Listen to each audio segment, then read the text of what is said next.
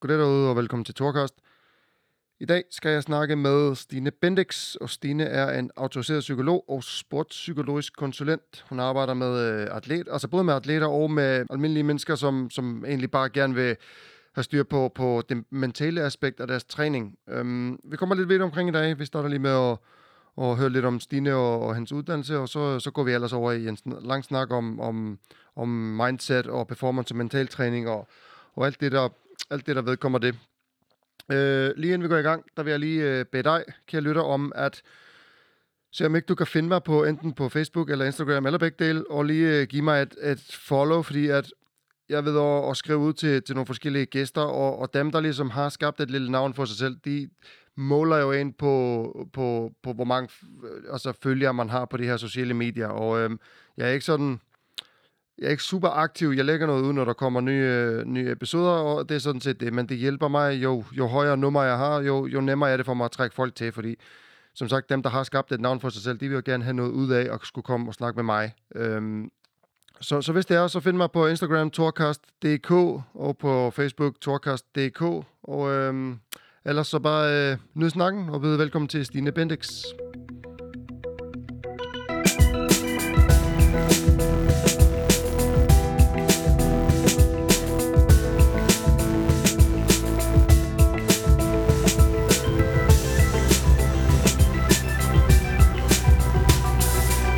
Starte med at sige uh, velkommen til dig, Stine Bendix. Ja, jo tak. Øhm, vi har jo uh, siddet og hyggesnakket lidt om, om, hvad vi egentlig skulle snakke om i dag. Jeg har også gjort mig nogle, uh, nogle uh, idéer om, hvad jeg egentlig vil snakke med dig om. Og det var blevet anbefalet af en, en lytter, eller i hvert fald en, der følger mig på, på de sociale medier. Ja. Uh, og det var jeg rigtig glad for, så, så hvis du lytter med, uh, så siger jeg tak.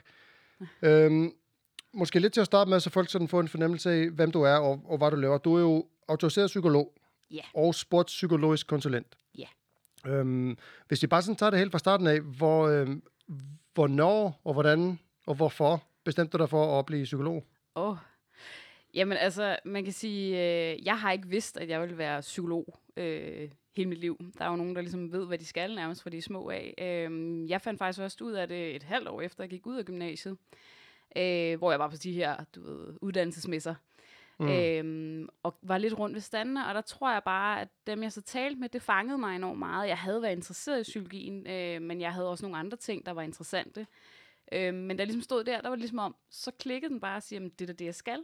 Øh, mm. Jeg skal den og læse psykologi. Øh, og så ansøgte jeg jo at komme ind. Jeg havde sådan to øh, sabbatår fra gymnasietid, men da jeg så ligesom var færdig med det, så kunne jeg så komme ind og læse øh, psykologi.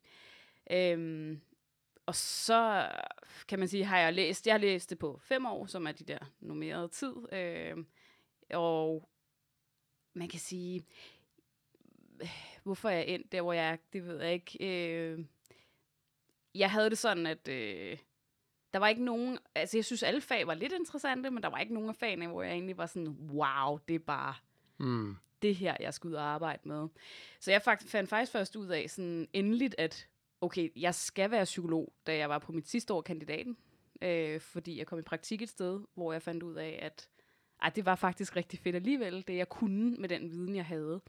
Øh, så det, var ret sent. Hvis jeg må skyde et spørgsmål ind der, fordi ja. nu siger du, at, at du fandt ud af det, når du var på din kandidat. Ja, og, og så, så vil det sige, at man kan læse psykologi i 4-5 år, uden at blive en, en, en psykolog, der ligesom arbejder som en psykolog, eller hvad? Ja, altså man kan sige, man har jo de øh, helt normale, altså bachelor- og kandidatopdelingen på mm-hmm. psykologi. Så man har jo tre år på bachelor, øh, og så har du to år på kandidaten.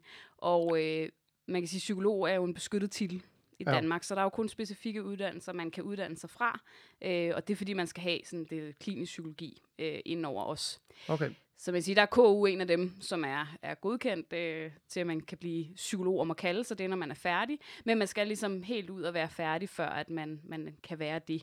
Øhm, men jeg tror, at det der var for mig var, altså jeg tog så uddannelsen til, at jeg reelt set kunne blive det, men det var bare først det sidste år, jeg fandt ud af, at altså, der virkelig var noget, der fangede mig. Mm, okay, øh, yes. Så jeg gik egentlig fire år og var sådan lidt, ah, ja, er det det her? Er det egentlig? det her, eller ja. skal jeg noget andet? Eller, altså, og så kom der så det sidste år, og jeg tænkte, det, det her er fedt. Det vil jeg faktisk gerne. Øhm, ja. Det er også mange år at studere og være i tvivl. Det vil jeg sige. øh, det, det er godt gået at holde ud, fordi jeg tænker, at det er jo heller ikke et nemt studie. Jeg tænker, at det er meget tungt, er det ikke det? Det er i hvert fald læsetungt. Altså, Ja, jamen, det, er- det, er- det er lidt det, jeg mener, ja. Der er, Ja. meget, øh, der er rigtig meget læsestof. Det er der helt sikkert. Øh, men man kan sige, jeg ser jo nogle andre uddannelser, hvor jeg tænker, hold nu op, det skulle jeg i hvert fald ikke. Det tænker jeg er alt for svært, ikke? Ja. Øhm, men det er jo igen, hvor man også måske har sine kompetencer øh, og sine evner.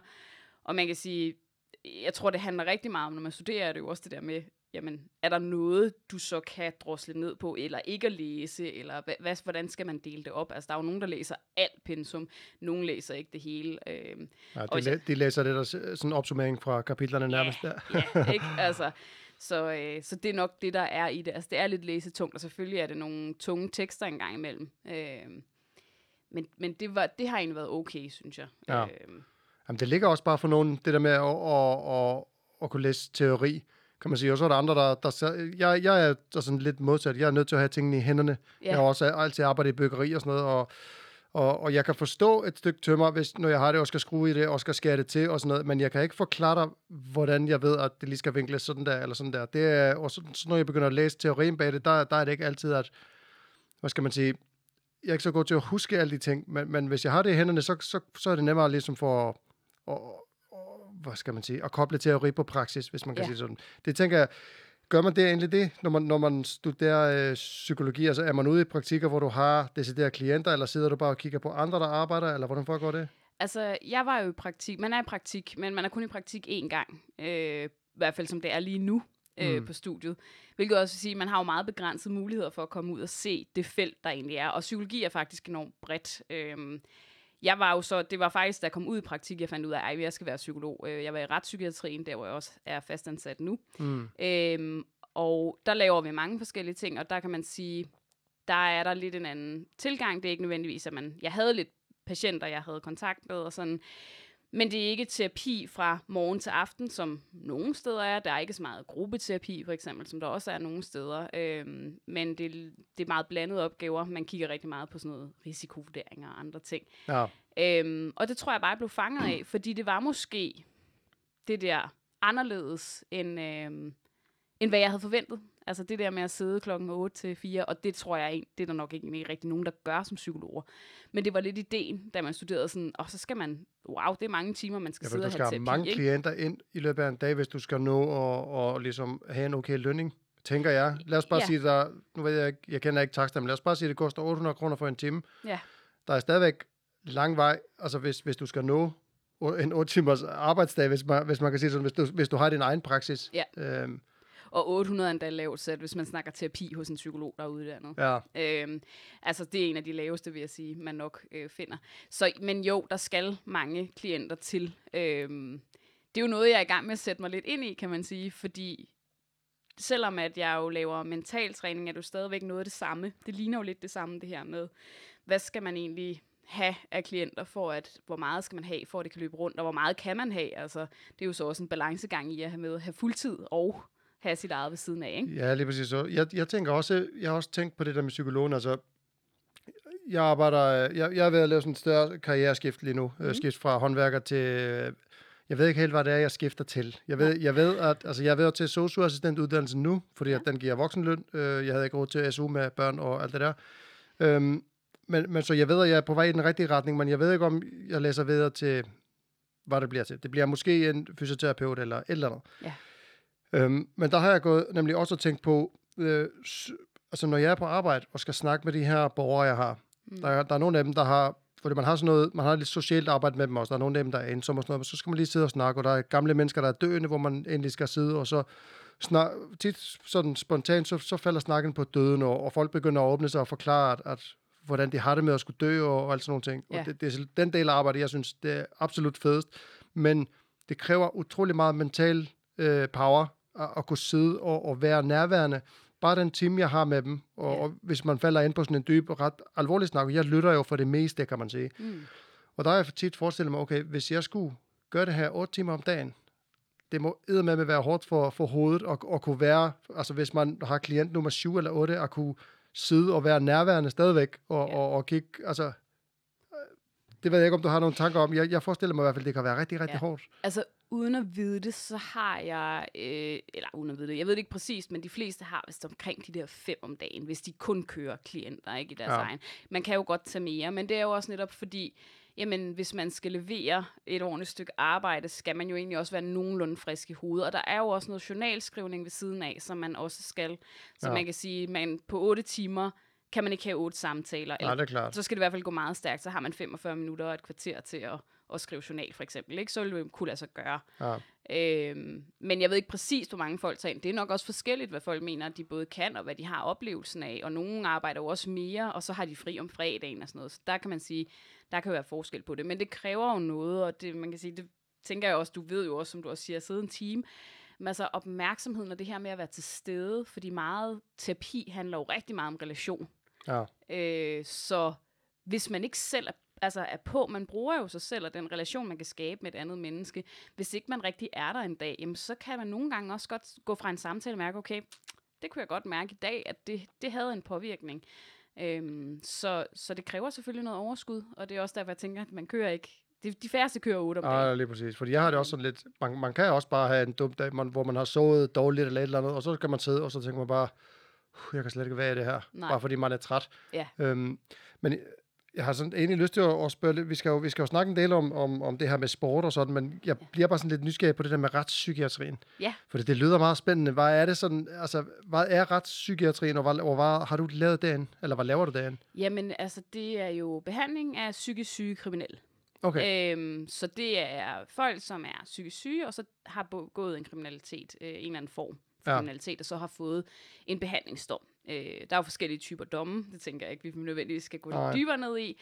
Men man kan sige, det er så dem, som er øh, hos os, og det er indlæggelser, som er meget, meget lange. Øh, det er også øh, oftest patienter, der ikke rykker sig meget, øh, så man kan sige, man, man ser små forbedringer tit, men over lang tid. Så det er et lidt særligt felt at være i, fordi når man, nogle gange, når man sidder øh, og har, har terapi eller har, har noget samtale med, med folk, så vil man næsten allerede på en time kunne mærke, okay, det gav dem faktisk en lettelse, eller man måske kunne mærke det over to-tre gange. Øh, men det er jo meget, altså det er desværre meget, meget syge, øh, altså psykisk syge personer, øh, og de, de har det svært.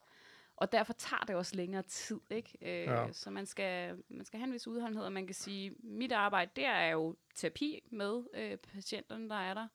Øh, og så er det de her risikovurderinger, fordi det jo nogle gange har folk begået noget voldeligt. Øh, så skal vi ligesom vurdere, øh, ja. hvilke situationer vil man, vil man måske se, at det kunne ske igen. Øh, som også er en del af behandlingen, for at patienterne også selv ved, jamen, hvad, hvor er mine altså, ømme punkter, eller hvor er min, der hvor jeg falder igennem, eller kan finde på at lave noget. Ja, hvad er det, der tænder det her i mig, der, der Ja, gør, at jeg præcis, reagerer sådan her? Eller, ja. ja. hvad er det, der kan lede til det? Øhm, Er det ikke lidt scary? Sådan. nej, altså, det ved jeg ikke. Øhm, jeg synes jo, at det er sådan, vi ser jo rigtig meget mennesket. Ja. Øhm, selvfølgelig kan det være nogle, nogle personer, der har gjort nogle forfærdelige ting, men det er jo mennesker, der kommer hos os, øh, og som har haft det svært. Og Ja. som har gjort noget, som ikke er inden for lovens rammer, fordi de har haft det rigtig svært. ja. De fleste af dem i hvert fald. Øh, så derfor, altså, den dag, jeg tror, at jeg går bange på arbejde, skal jeg nok overveje, om det så er det, jeg vil. Ja, det er præcis. For man skal jo også kunne være i det. ikke? Jamen, det er jo det.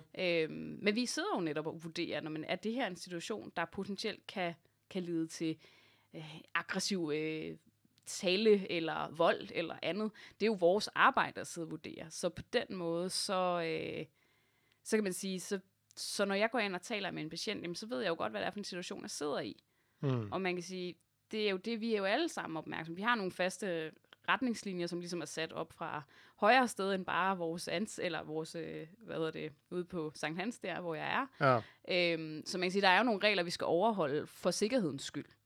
Øh, og det er egentlig ret fint. Altså, de, de hjælper faktisk fint. Hvis vi bare overholder dem, så er vi, vi Ja, så der er, selvfølgelig, ja, der er selvfølgelig sat nogle rammer, hvor, hvor der Ja. ligesom, så der ikke kan opstå de her farlige situationer, hvis man kan sige sådan. Ja, i hvert fald, hvor man er sikker på, at der er nogen til stede, hvis der nu skulle opstå noget. Men det er egentlig sjældent, øh, at der opstår rigtig farlige situationer. Også fordi det her er patienter, som kender det personale, der er der rigtig godt. Mm. Øh, så de er også oftest meget trygge ved dem.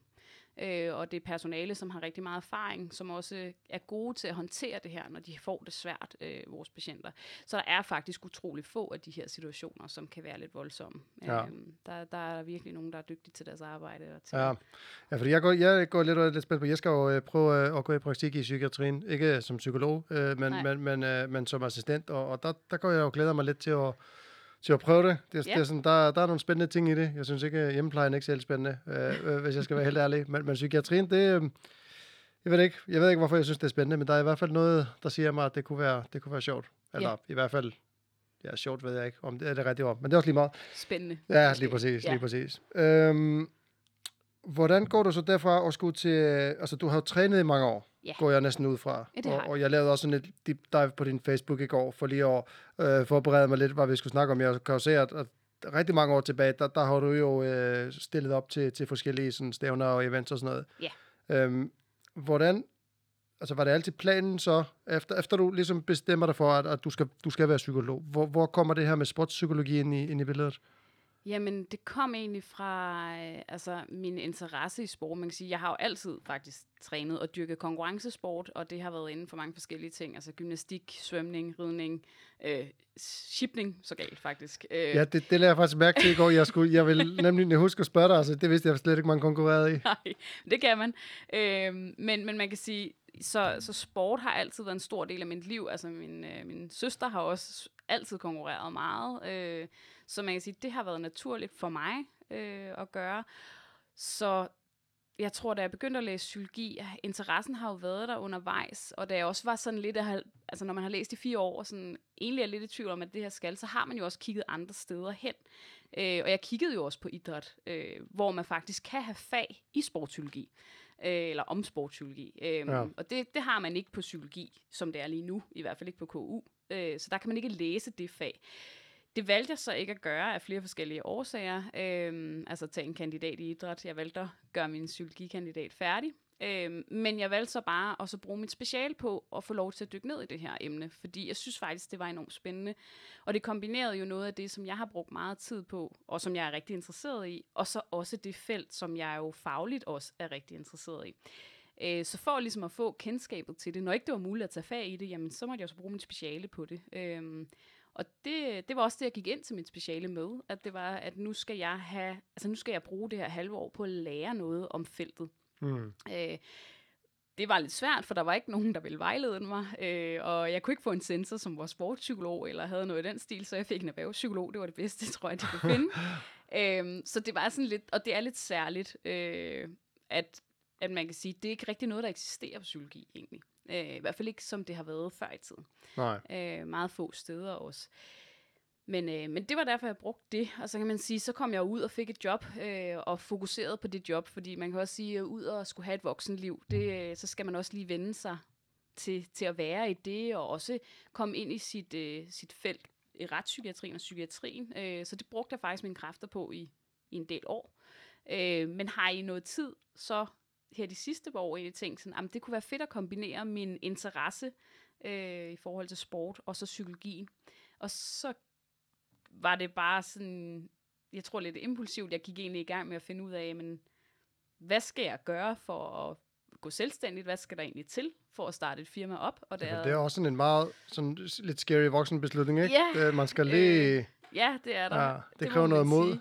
Ja, og jeg har haft rigtig gode altså, sparringspartnere. Jeg har en veninde, der er gået selvstændig for ikke så lang tid siden, og så har jeg jo øh, Rune, som ejer det her Boxlife, hvor at vi jo begge to træner. Ja, jeg er Ja. nyt ned, men ja. Ja. ja. øh, som også har været altså, god til at guide og støtte i, hvad der skal til os, når jeg har haft nogle spørgsmål. Jeg har også en veninde, der er god til at hjælpe. Og sådan. Så, så jeg har haft nogen til ligesom, at støtte mig i den her proces, og så har jeg også haft nogen, der har skubbet mig lidt ud og sagt, nu gør du det bare. Særligt Rune faktisk. Øh, var sådan, "Nu s- sæt, kom nu bare i gang. Ikke? Ja, altså, bare, ikke tænke, bare gør. Ja, bare gør ja. det. Øh, jeg tænker rigtig meget, og vil rigtig gerne have styr på alting. Meget kontrolleret øh, på mange måder. Men, øh, men det her var sådan, okay, jamen så sætter jeg den her dato, og der skal jeg have de her ting klar. Øh, og så gik jeg så øh, altså online, i luften, eller hvad man skal kalde det. Ja. Øh, det er 12. marts, og var sådan... Og det er i år? Det er jo, ja. Okay, yes. Så det er meget nyt. Øhm, ja. Og har brugt meget tid så på her nu bare at læse og dygtiggøre mig og finde ud af, hvordan gør man det ene og det andet. Og jeg har jo engageret mig også i det, der hedder DIFO, som er Dansk Idrætspsykologisk Forum, mm-hmm. hvor der er rigtig mange, der er interesseret i det her felt og rigtig, rigtig dygtige. Og jeg tænker, men så er jeg en del af bestyrelsen, der er jeg blevet suppleant i bestyrelsen, sådan så at jeg har, øh, hvad kan man sige, jeg har en masse gode mennesker omkring mig, jeg kan få lov til at arbejde med det her område på forskellige, altså hvad man siger, planer. Det er ikke kun mit eget private, men det er så også det her bestyrelsesarbejde, jeg kan indgå i. Fordi jeg vil rigtig gerne øh, dygtiggøre mig inden for det. Ja. Øh, så jeg har sat sådan meget ind på at, at blive bedre, men jeg synes også, det er enormt sjovt. Altså, efter jeg Jamen, det er jo spændende. Altså, jeg, jeg øh, lyttet til en podcast, eller nej, det gør jeg faktisk ikke.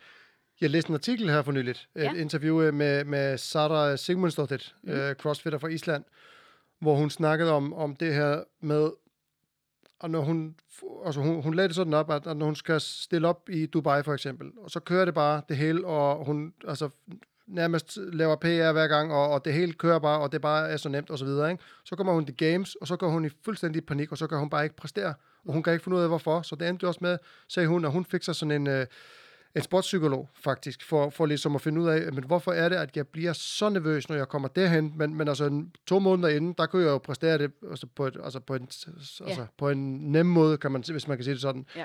Øhm, så der tænker jeg, at øh,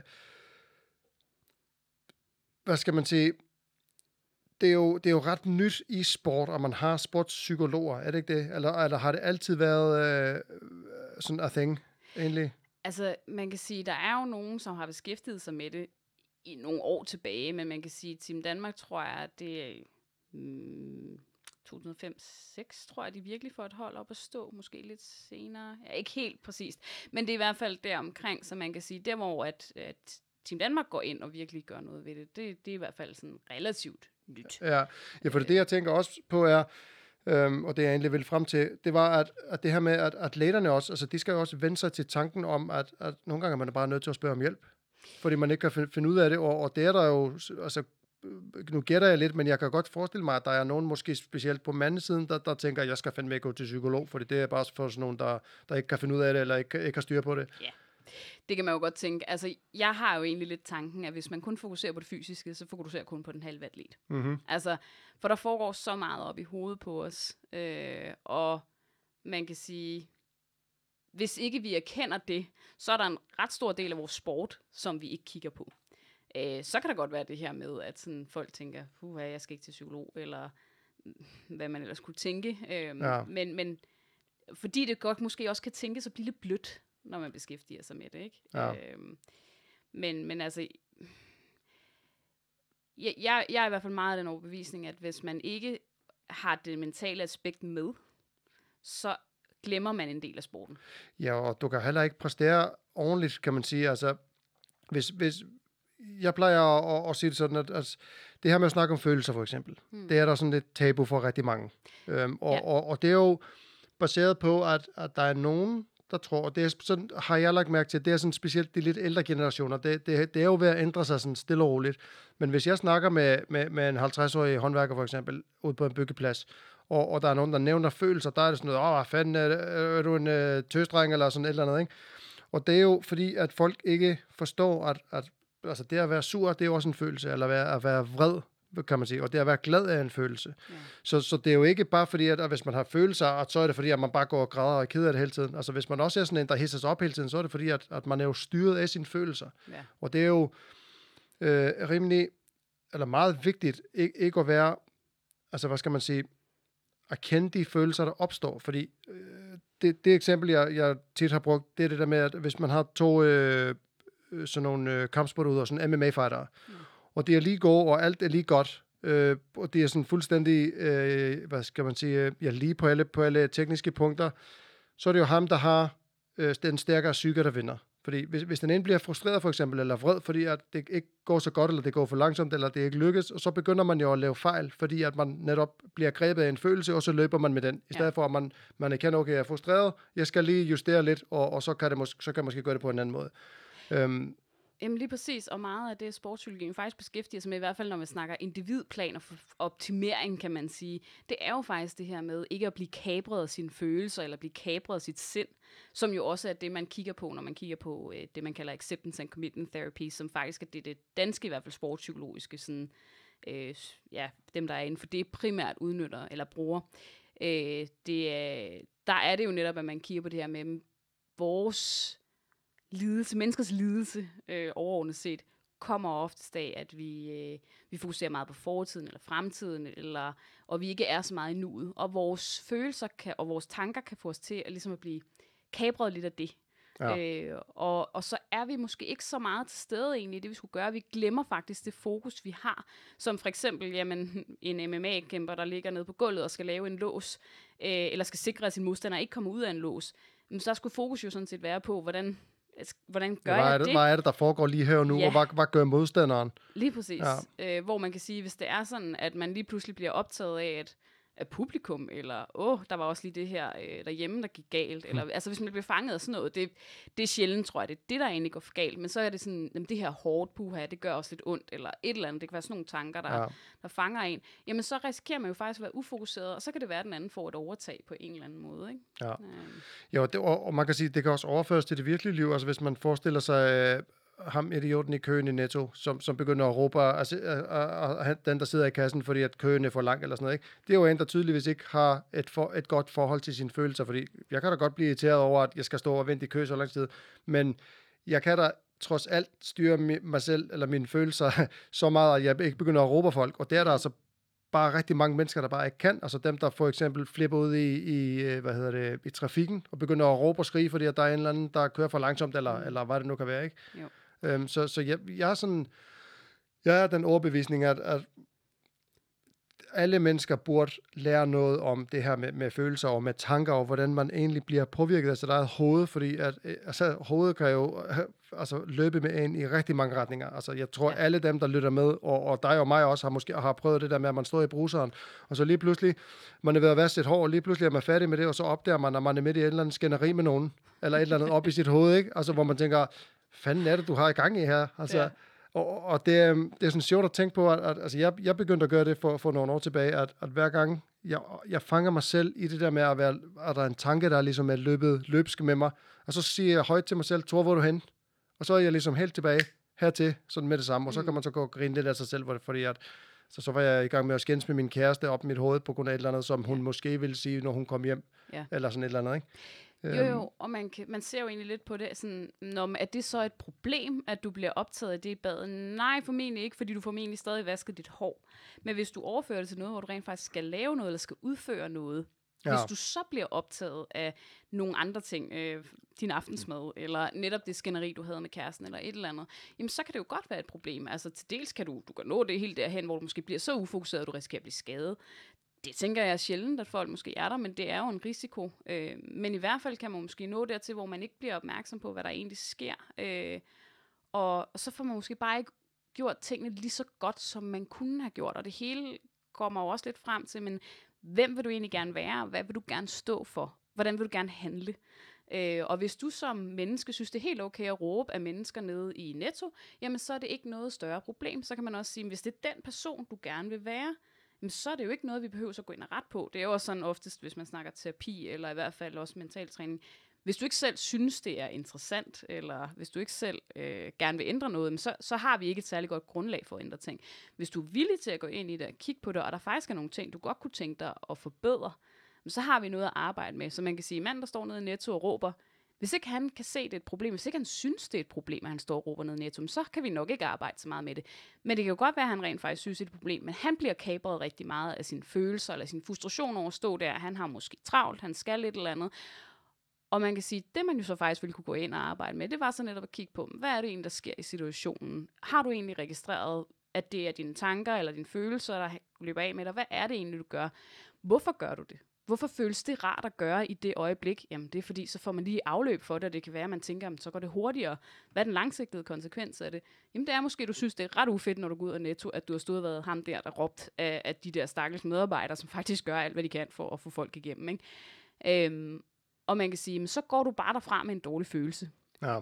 Hvor at, ja, når du står der og måske bliver irriteret og frustreret, hvis du rent faktisk opdager det og kan fange dig selv i det, og kan trække vejret og fokusere på nogle andre ting, bruge nogle strategier, øh, som vi jo for eksempel også kan bruge i sporten, jamen så kan det godt være, at det lige i øjeblikket er lidt ubehageligt at være i. Øh, det skaber måske noget ubehag, for du har mest af alt lyst til bare at råbe. Men når du så går ud derfra, så har du ikke den der følelse af, nu var jeg ham der idioten. Så går du ud derfra, sådan egentlig måske kan lige lade skuldrene falde lidt, ikke? Fordi et, okay, så var det, det var faktisk ikke værre, og jeg fik faktisk ikke råbt af nogen den her gang. Ja. Øh, og det er ikke den person, jeg vil være. Jeg er ikke interesseret i at råbe af folk. Øhm, og det er jo også det, der er sjovt. Jeg havde en, øh, en supervisor, som siger til mig, øh, at det her med følelser, når vi snakker omkring det, og, og mennesker, som for eksempel træner øh, for at undgå deres følelser, der kan man nogle gange stille folk spor- spørgsmålet sådan, jamen vil du gerne være sådan en person, der løber fra dine følelser? Ja. Vil du gerne være sådan en, der faktisk ikke håndterer dem?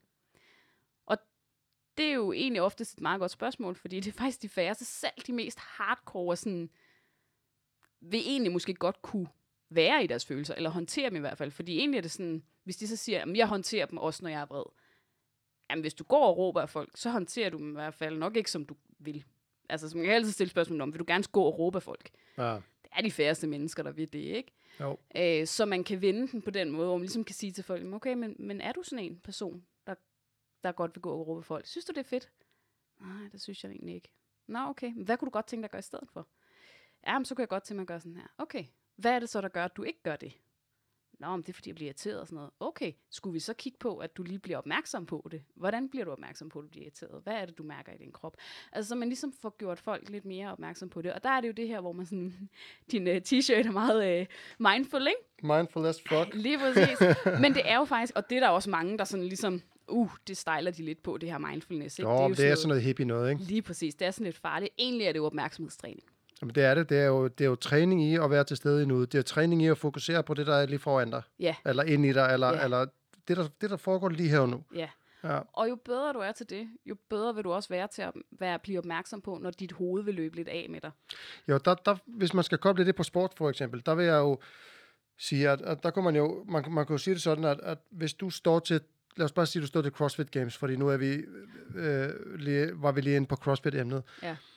Hvis du skal til at lave et eller andet event, lad os bare sige, at du skal gå på hænder, Ja. øh, og det er jo, jeg ved ikke, hvor mange meter de skal gå, det er fandme imponerende. Men, øh, men, men du står der, og så kan du enten vælge at sige, jamen altså, nu skal jeg til at tage et skridt ad gangen. Mm. Det hedder jo vel ikke skridt, gør det det, når man er på hænder? Jo, det, Og hvis du så i dit hoved er 20 skridt foran, og du tænker, uh, når jeg har ramt 30, så bliver det nok vanvittigt hårdt, så er det jo lige pludselig ude i fremtiden. Mm. Og, og der er det jo ikke, øh, der kommer den her mentaltræning ind, fordi at hvis du er 10 skridt foran dig selv, så er du jo ikke opmærksom på det, der foregår lige nu, og der er du jo mere tilbøjelig til at lave fejl. mm, Øhm, så så, så altså, jeg, jeg synes personligt, at alle skulle have sådan noget følelsestræning nærmest fra de her børn. Altså, jeg, har, jeg underviser i sådan et øh, projekt øh, for, for unge, børn og unge fra 10 til 16, øh, der hedder Projekt S, hvor man har en, øh, det kommer en gang om ugen, og så er der to timer. Den første time, det er mentaltræning, hvor Ja. man lærer dem om følelser og øh, sociale mediers påvirkning og alt muligt andet, tanker, og hvordan du kan påvirke dine egne tanker, og hvordan du bliver mere opmærksom på de ting, du selv fokuserer på. For eksempel den her bil, som mig og mine børn, eller hele min familie faktisk leger, den der med gul bil, som alle kender. ja. Jeg ser jo gule biler over det hele, også selvom børnene ikke er med. Fordi at det er jo det, man, er, man har ligesom vendt sig til at være opmærksom på. Og man kan også vende sig til at være opmærksom på at finde noget positivt i verden, frem for at man altid går og brokker sig over alle de negative ting, man får øje på. Mm, Øhm, og, og, og jeg har sådan... Og den, ja, og den anden time, det er så fysisk træning, hvor det så er yoga, eller crossfit, eller kickboxing, eller hvad det nu kan være. Mm. Og vi mangler undervisere, hvis der er nogen derude. Øhm,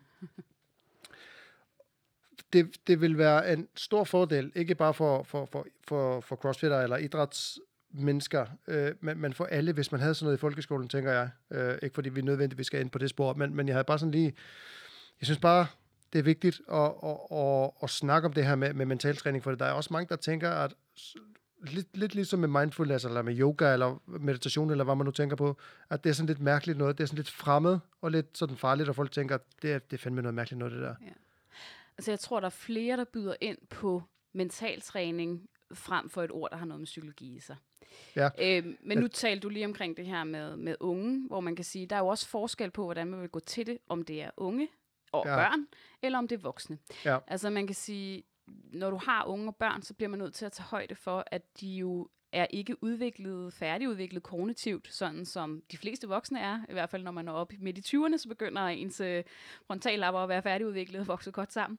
Øhm, så der kan man sige, at der, der bliver man nødt til, i hvert fald hvis man snakker mental træning, ligesom at tage højde for, hvad, hvad, hvem er det, jeg sidder med? Er det unge og børn? Hvilket nogle atleter jo er, når vi i hvert fald snakker elite-niveau. Ja. Så er der jo faktisk en del, som er, er teenager i hvert fald. Øh, og der gør man tingene en lille smule anderledes. Øh, det er ikke noget, jeg sådan beskæftiger mig super meget med. Dem, jeg beskæftiger mig med lige nu, det er øh, voksne. Øh, jeg har lidt unge, men, øh, men det er primært voksne. Men det er også igen, fordi det, man skal hele tiden være opmærksom på, kan, kan teenageren eller den unge være med på det her? For sproget kan jo også være anderledes. Altså, Ja. det følelsesmæssige sprog er jo også oftest anderledes, jo yngre man er. Altså, jo ældre vi er, jo, jo oftest jo flere fø eller, hvad hedder det, ord har vi for følelser, ikke? Mm-hmm. Øh, hvor at, der, der kan jeg i hvert fald også godt mærke, når jeg arbejder med de unge, det er lidt noget andet, og man skal lige indstille sig på, hvad er det egentlig for et sprog, vi skal bruge, og hvordan kan jeg egentlig gå til det, de her øvelser, hvordan kan jeg inkorporere dem, hvordan kan jeg, kan jeg lære de unge at bruge dem. Ja. Øhm, så, så der vil være en lille smule forskel, når man kigger på mentaltræning. Der er jo nogen, der er super, super dygtige, og så specialiseret sig, specialiseret sig i sådan noget udviklingsmiljøer, øh, øh, talentmiljøer til eliteudøvere og unge. Ikke? Ja. Øh, og dem er der rigtig mange af også. Ja, ja lige præcis. Øhm, du kom ind på noget, som, som, som jeg egentlig gerne vil snakke lidt med dig om. Øhm, og det er det her med, at, at når man tænker mentaltræning og, og, og sportsudøvere og sådan noget, så, så, så alle kender jo det med at have en coach, eller har i hvert fald hørt om, hvad en coach er. Mm. Så jeg har lyst til sådan at spørge dig lidt ind til, om der er nogle fordele eller ulemper ved at være psykolog inden for sport. Fordi at mange, som vi også kom lidt ind på før, mange tænker jo det at gå til psykolog som et tegn på svaghed.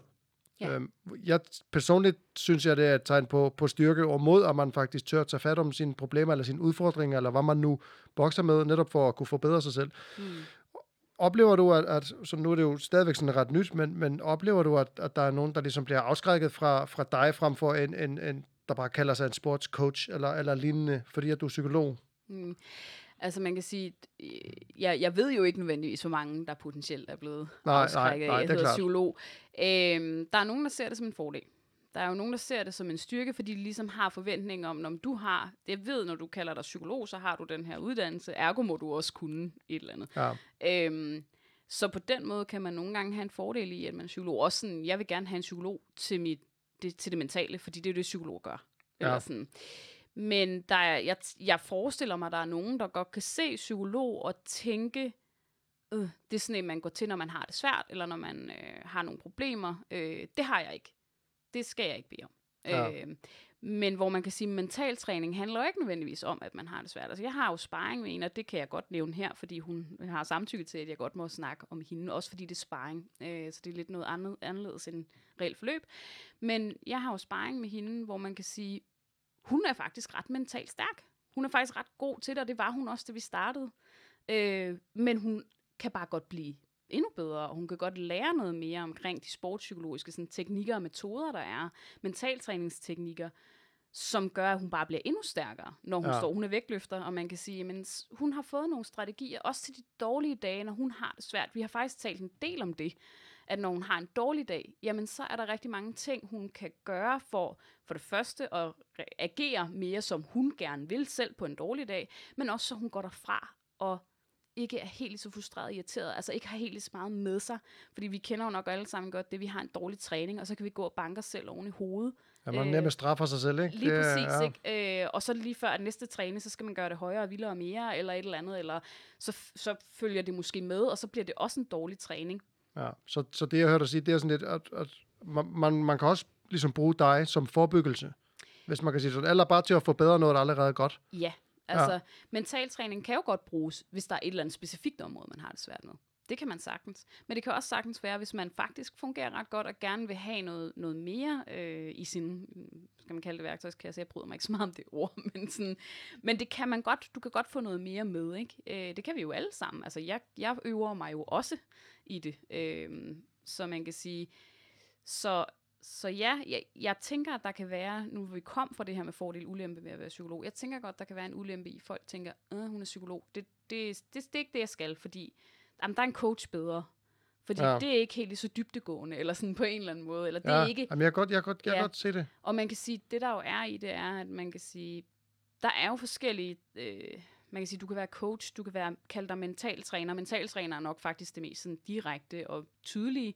Så kan du kalde dig sportspsykologisk konsulent, som jeg gør, øh, fordi det er der mange, øh, der også gør i det felt. Øh, og jeg vil gerne ligesom signalere, at jeg er jo faktisk en del af det her. Altså, det kan godt være psykolog, men jeg har også en masse kollegaer, som ikke er uddannet psykologer, men som jeg skal have noget erfaring fra, og som jeg ligesom drager øh, viden fra. Øh. Ja. Så derfor er jeg, jeg er ligesom, jeg er jo også med i det felt. Jeg er ikke bare autoriseret psykolog. Øhm, og man kan sige, jeg kunne også kalde mig sportspsykolog. Det må jeg også godt, fordi jeg er uddannet psykolog. Ja. Øhm, men, men jeg tror, der er mange, og det har jeg også fornemmelsen af, når jeg taler med folk, så tror de faktisk også, at når, hvis de så skal tale med mig, så er det terapi. ja, så er det, fordi man er crashet eller et eller andet. Så skal vi tale om Ja. et problem, ikke? Så skal vi ikke tale om, hvordan du faktisk optimerer dine præstationer, eller hvordan du håndterer, når du kommer under pres, for det er jo rigtig meget det, vi bruger mentaltræningen til. Det er det der med at være i ubehag, og, og faktisk blive bedre til at være i det, Ja. øhm, som faktisk kan gøre dig bedre på længere sigt, ikke? Ja, Jamen, det er sjovt, fordi jeg bruger, øh, altså jeg har lavet en del sådan mental træning og, og prøvet lidt forskelligt, øh, og, men jeg, for mig, så, så, så virker det egentlig, fordi jeg er jo ikke professionel atlet. Øh, det har jeg haft nogle drømme om, når jeg var lidt yngre, men, men der var nogle skader, der lige kom i vejen. Øh, men øh, egentlig skulle jeg være rockstjerne. Det var jo, det var jo min store drøm, ikke? Men så får man børn, og så lige pludselig, så, så er det ikke så fedt at, at skulle være hjemmefra i mange måneder. Men jeg bruger rigtig meget det der med at bruge fysisk ubehag til at lære mig selv at håndtere stress. Altså, jeg laver rigtig meget vinterbadning, for eksempel. Ja. Øhm, øh, og, og jeg er faktisk lidt ked af, jeg har lige været i Island, og der har man jo alle svømmehaller, der har man sådan et koldt kar på um, mellem 2 og 4 grader. Og det brugte jeg hver dag, når jeg var derovre, men det, kan man, det har man ikke i Danmark. Øhm, så, så jeg gør det jo primært om vinteren, når, når det bliver sådan fra november og så frem til marts, når det er rigtig sjovt. Og det, det gør for mig, det er, så det er jo, jeg startede jo på det, fordi at jeg havde ondt øh, mange steder. Jeg har jo øh, lidt, lidt bøvl med ryggen og, og lidt forskelligt. Øh, så jeg startede egentlig på det, fordi at jeg troede, det kunne hjælpe med min, min krop. Mm. Og det gjorde det også, men så fandt jeg ud af undervejs, at det hjalp lige så meget med mit hoved, øh, og med mit, mit stressniveau, og, og den måde, jeg ligesom håndterede stress, når det bliver kastet i hovedet på mig. Fordi at det der med at kunne bevare roen i sådan en pressesituation, som det er at være i vand, der måske er 0 grader, eller, eller under 0 grader, som det var her i vinters. Øh, det kan havet godt blive, for det der er så salt. Det, var, det er virkelig koldt, men at kunne altså, pille tøjet af på, på en havn, hvor det blæser altså lidt koldt og ubehageligt, og så gå ned i det vand der, og kunne berolige åndedræt, og så blive siddende i måske to-tre minutter, det gør altså bare, at når min chef så er en idiot, eller hvad det nu kan være, der, der, der kan stresse mig, at så kan man lige hu- lynhurtigt finde tilbage til det der åndedræt. Fordi hvis ikke, hvis ikke du har styr på dit åndedræt, når du, når du kommer i så koldt vand, så, så drukner du rimelig hurtigt, eller så løber du op med det Ja. samme.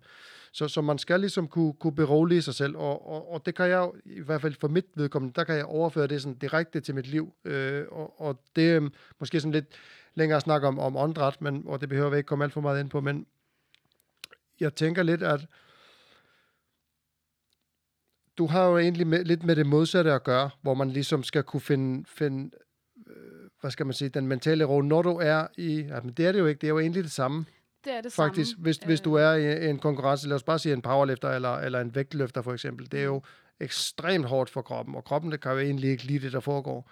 Øhm, og, og der kan man jo næsten bruge de samme strategier for, for ligesom at finde ro, tænker jeg. Altså, jeg har faktisk lige lavet en øvelse på min Instagram omkring ubehag. Øh, der er det bare med at holde vejret. Ja. Øhm, men man kan sige, det er jo, altså som du siger, det her med at kunne udholde det ubehag, der er ved at gå i for eksempel koldt vand, jamen det er jo i princippet det samme, når du er til en CrossFit workout, og du er presset af en eller anden årsag, eller når du skal øh, lave mange squat sets, eller hvad det nu er. Jeg tænker, forskellige sportsgrene har jo også deres eget ubehag. Øhm, og der er, det jo også, der er det jo også min opgave at forstå atleten, og forstå, hvad det er, der for dem er potentielt ubehag. Vi kan også arbejde med andre ting end ubehag, det er slet ikke det. Øhm, men, men det er så en af de ting, som jeg tænker er, er vigtigt, hvor man siger, men det gør jeg jo ikke ved alle sportsgrene. Nogle sportsgrene kan jeg godt sætte mig selv ind i det, øhm, og andre kan jeg ikke. Men man kan sige, det er helt klart de strategier, man kan benytte sig af, når man går i koldt vand, er det samme, man kan, når man sidder på en cykel, og ens lår brænder, eller ens muskler brænder. Ja. Øhm, og hvor man siger, der er jo lidt forskellige ting, man kan gøre, øh, hvor noget af det, man kan gøre, er jo egentlig bare at være rigtig opmærksom på, hvad er det egentlig, der sker i ens krop. ja. I stedet for at prøve at løbe fra det.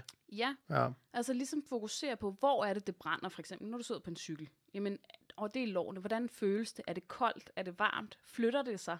Øh, føles de ben tunge? Føles de lette? Det kan man jo bruge noget tid på faktisk at sidde og, og fokusere lidt på, og så samtidig ligesom rykke tilbage. til, Men, men opgaven er, at jeg skal blive ved med at altså presse. Det er sådan, den er der, den der. Men jeg kan faktisk godt være i det. Ja.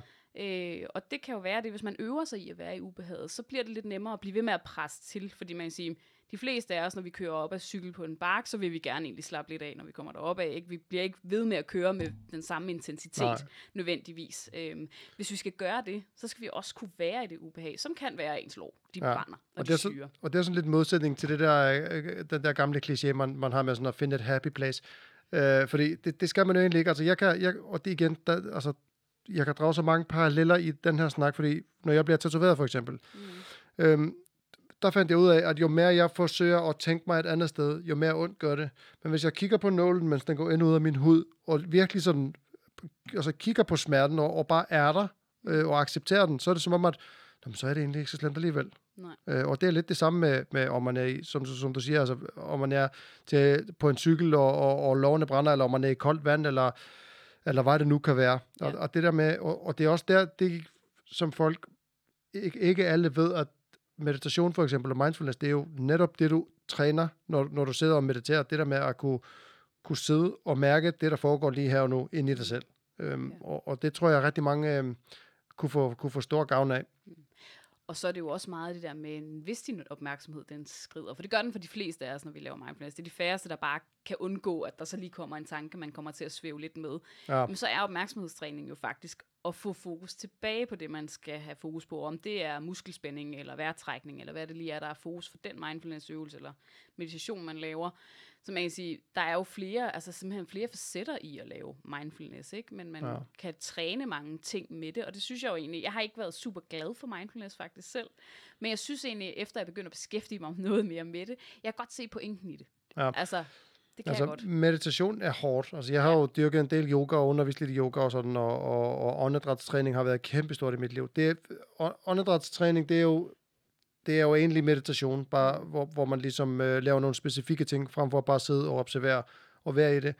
Og jeg vil sige, jeg synes, det er fucking hårdt. Ja. Altså, altså at skulle sidde stille og, og, og, og ikke lave noget, det falder mig overhovedet ikke naturligt. Jeg er sådan en, der, der altid skal nærmest være i bevægelse. Øhm, så, så det var også, for mig var det faktisk sådan ret fascinerende at finde ud af, at, at hvor hårdt det egentlig var, fordi jeg tænkte, der sidder jo ingenting, det kan alle jo gøre. Det er så vanvittigt hårdt, ja. Hvis, man, hvis man ikke er sådan en, der er anlagt til det, Ja. øh, hvis man kan sige det sådan. Ja. Øhm, så så, så det har, jeg, har jeg gjort en del, men, men jeg, jeg siger heller ikke, at jeg er sådan en, der, der får det gjort hver eneste dag. Jeg får trukket vejret stort set hver eneste dag, Ja. øh, fordi det, det har ændret meget øh, i mit liv. Og, og der er faktisk også mange, der bruger det. Jeg ved ikke, om du kender... Øh, øh, har, du hørt, med, hørt om en bog, der hedder Oxygen Advantage? Nej. Nej, det er en, øh, en, en mand, der hedder Patrick, Patrick McKeown, der har skrevet den. Jeg vil anbefale alle derude og, og lige google den, og, og lige bare se, hvad den går ud på. Jeg, jeg skal ikke ud i en lang forklaring om det her, men, men han arbejder i hvert fald rigtig meget med, med åndedræt, og han, hans filosofi er, og det er jo så ikke ham, der har opfundet det, det er en eller anden russer, der har opfundet det her. Men det er det der med, at, at de fleste, de trækker vejret alt for meget. Når man tænker på, at du skal tage en dyb indånding for at berolige dig selv, så gør folk sådan her. Og hvad sker der så, når du har gjort det 10 gange? Du bliver svimmel, og din puls går op, og du bliver faktisk egentlig bare mere stresset af det. Så, så hans filosofi er, at, at man skal trække vejret rigtig, rigtig meget mindre. Og han har arbejdet med nogle fodboldhold, som, som havde, havde problemer med, at, de sidste 15 minutter var lidt svære at, at komme igennem. Og så har han så fået, fået lavet om på deres åndedræt, for, for ligesom kunne få dem til at, til at præstere bedre. Ja. Øhm, og nu har jeg så glemt, for lang tid siden, hvad min pointe var med den her. Så jeg hopper bare direkte videre til, til det næste her. Det sker tit. Igen, for mange tanker, ikke også? Ikke nok øh, meditation. Øhm, hvis man lige skal koble, fordi du arbejder jo som, som sagt sådan lidt mere med sådan lidt seriøse atleter, går jeg fra. Er der også nogle sådan hverdags øh, mennesker, ligesom, som, som, som man populært sagt, fru, fru Jensen, der, der kommer og bare sådan lige skal have finde ud af, hvordan er det faktisk, at for eksempel det der med at bare komme afsted til træning, det kan fandme være hårdt for mig, selvom jeg godt kan lide det. Øh, Ja. Og jeg tænker, det er rigtig hårdt for dem, der måske ikke super godt kan lide det, men bare ved, at de egentlig har brug for at træne. Altså, jeg har jo jeg har jo nogle atleter, og så har jeg også nogle, som godt kunne tænke sig at konkurrere, øh, men som egentlig også bare har hverdagstræning. Ja, Øh, og man kan sige, jeg synes, det der er grundlaget, jeg gør jo meget af det med de, altså min, umiddelbart det min forløb er bygget op omkring, er ligesom sådan, i hvert fald fem gange som en start er en rigtig god idé. Og det uanset om man så er eliteatlet, eller om man egentlig bare gerne vil have lidt bedre balance mellem sin hverdag og sin træning, og vil- have bedre overskud, når man kommer fra træning eller til træning. Øhm, og der kan man sige, det der jo egentlig er også grundlæggende arbejde at finde ud af, det er sådan det her, man arbejder med i ACT, det her Acceptance and Commitment Therapy, hvor man egentlig kigger lidt på værdier, og Mm. hvordan handler du efter dem, ikke? Hvad er det, som jeg også har sagt tidligere, hvad er det, der er vigtigt for dig i dit liv? Hvorfor er det egentlig, du gør, hvad du gør? Hvorfor er det, du træner? Hvorfor er det vigtigt? Det er oftest ret, ret fint jeg vil have stået biceps. ja, men altså, det er jo bare det, der er meget relevant egentlig for folk, ligesom at, at stille dem det spørgsmål. Men hvorfor gør du det, du gør? Hvorfor ja. er træning vigtigt for dig? Hvorfor skal det prioriteres? Jamen, det kan være sundhed, det kan være alt muligt. Det, men det er jo det, der det handler om, når du skal trække dig selv op fra sofaen. Hvis du ikke har et hvorfor, jamen, så bliver det rigtig svært, ikke? Ja. Øhm, ja, man skal kunne se mening i det, man skal lave, ikke? jo, altså det, det skal man jo kunne, og man kan sige, altså for mig for eksempel er der rigtig stor værdi i min træning i, at det sociale i det. Jeg kan rigtig godt lide at træne, også fordi der er masser af socialt liv, men jeg kan også godt lide at træne, fordi jeg kan godt lide at være stærk, jeg kan godt lide, at min krop kan klare nogle ting, jeg kan godt lide sundhed i det, øh, og man kan sige, men det er så en noget, man kan finde nogle værdier ud fra. Øh, og det er jo så lidt forskelligt, at man kan sige, det er jo forskelligt, hvad man vil arbejde med, med, med værdier. Og når man snakker med, om værdier, så er det jo ikke sådan noget, det er jo ikke mål, vi snakker om. Det er, øh, er noget, der er vigtigt for dig lige her nu, som at være en god far, for eksempel. Mm. Øhm, og som på et eller andet tidspunkt, jeg tænker, at være en god far er nok en, der faktisk følger en ret meget i livet, tænker jeg. Men der er jo, meget. Ja, men der er jo nogle værdier, som godt kan være mindre relevante i perioder end andre. Og det er ligesom dem, man styrer efter. Altså, det er lidt som om, man er en, en båd, der sejler, skal sejle hen imod nogle paradisøer, eller der, hvor du gerne vil hen, ikke? Og der er din værdi af dit fyrtårn. Ja. Du sejler aldrig nogensinde hen til et fyrtårn. Det vejleder dig til, hvor du skal hen, ikke? Ja. Øh, så man kan sige, uanset om det er en eliteatlet, eller om det er øh, det her med bare at træne i hverdagen, altså helt normale mennesker, som godt kan lide at træne, så er det meget godt at få sat det her sat, sat ord på, hvorfor gør du, som du gør? Fordi hvis det er svært for dig at komme afsted, jamen er det så måske faktisk, fordi det ikke står klart for dig, hvorfor det er vigtigt, eller er det måske ikke det rigtige, du gør? Det kunne også godt være. Altså, Ja. at nogen egentlig, hvis de tog sig tiden, ville opdage, jamen, jeg kan bedre lide at danse zumba, end jeg kan lide at lave crossfit. Jamen, hvorfor skal du så til crossfit, hvis du gerne vil danse zumba? Ikke? Altså, Ja. Øhm, men for nogle af os er det jo også sådan, at vores hverdag kommer til at være lidt en trummerum, og vi stopper ikke så tit op og er opmærksom på, hvorfor vi gør, som vi gør. Ja. Altså, og om vi egentlig hellere vil noget andet. Men altså, når du har trænet øh, en eller anden særlig form i øh, fem år, jamen, så er det måske bare det, du bliver ved med at gøre, fordi det er sådan, din hverdag kører, ikke? Øhm, men overordnet set, så, så er det i hvert fald rigtig godt at få lagt på plads. Sådan, for det første, hvad er det for et menneske, du gerne vil være? Vil du være ham, der står og råber ned i netto? Er det okay, eller vil du noget andet? Øh, og hvorfor gør du, som du gør? Derefter, så kan man jo så se på, jamen, hvad er det så, der sker, når du ikke får gjort det, du gerne vil? Hvorfor, hvad er det, der står i vejen for det? Når du Ja. ja. ikke kommer afsted og får trænet, jamen hvad er det så, der gør, at du ikke kommer afsted? Hvorfor er det egentlig, at du tager den beslutning om ikke at komme afsted? For det kan også godt være, at for nogen faktisk, at det er den rigtige beslutning. Det er jo ikke altid forkert ikke at træne. Nej, nej, nogle Det- gange kan det være øh, have en bedre effekt at lige at springe et træningspas over. Lige Det er præcis, også primært for dem, der træner rigtig meget, ikke? Jo, Og jo. de måske ikke altid husker at, at holde en pause. Man kan jo komme over i noget, der hedder overtraining og sådan noget, ikke? Ja, ja, Så, helt sikkert. Sådan, men, men, men der kan man jo bruge, altså der laver vi sådan noget, en registreringsøvelse eller funktionel analyse, til ligesom at finde ud af, jamen hvad er det, øh, hvad er det, der sker? Hvad er det for nogle tanker, hvad er det for nogle følelser, hvad er det, du gør?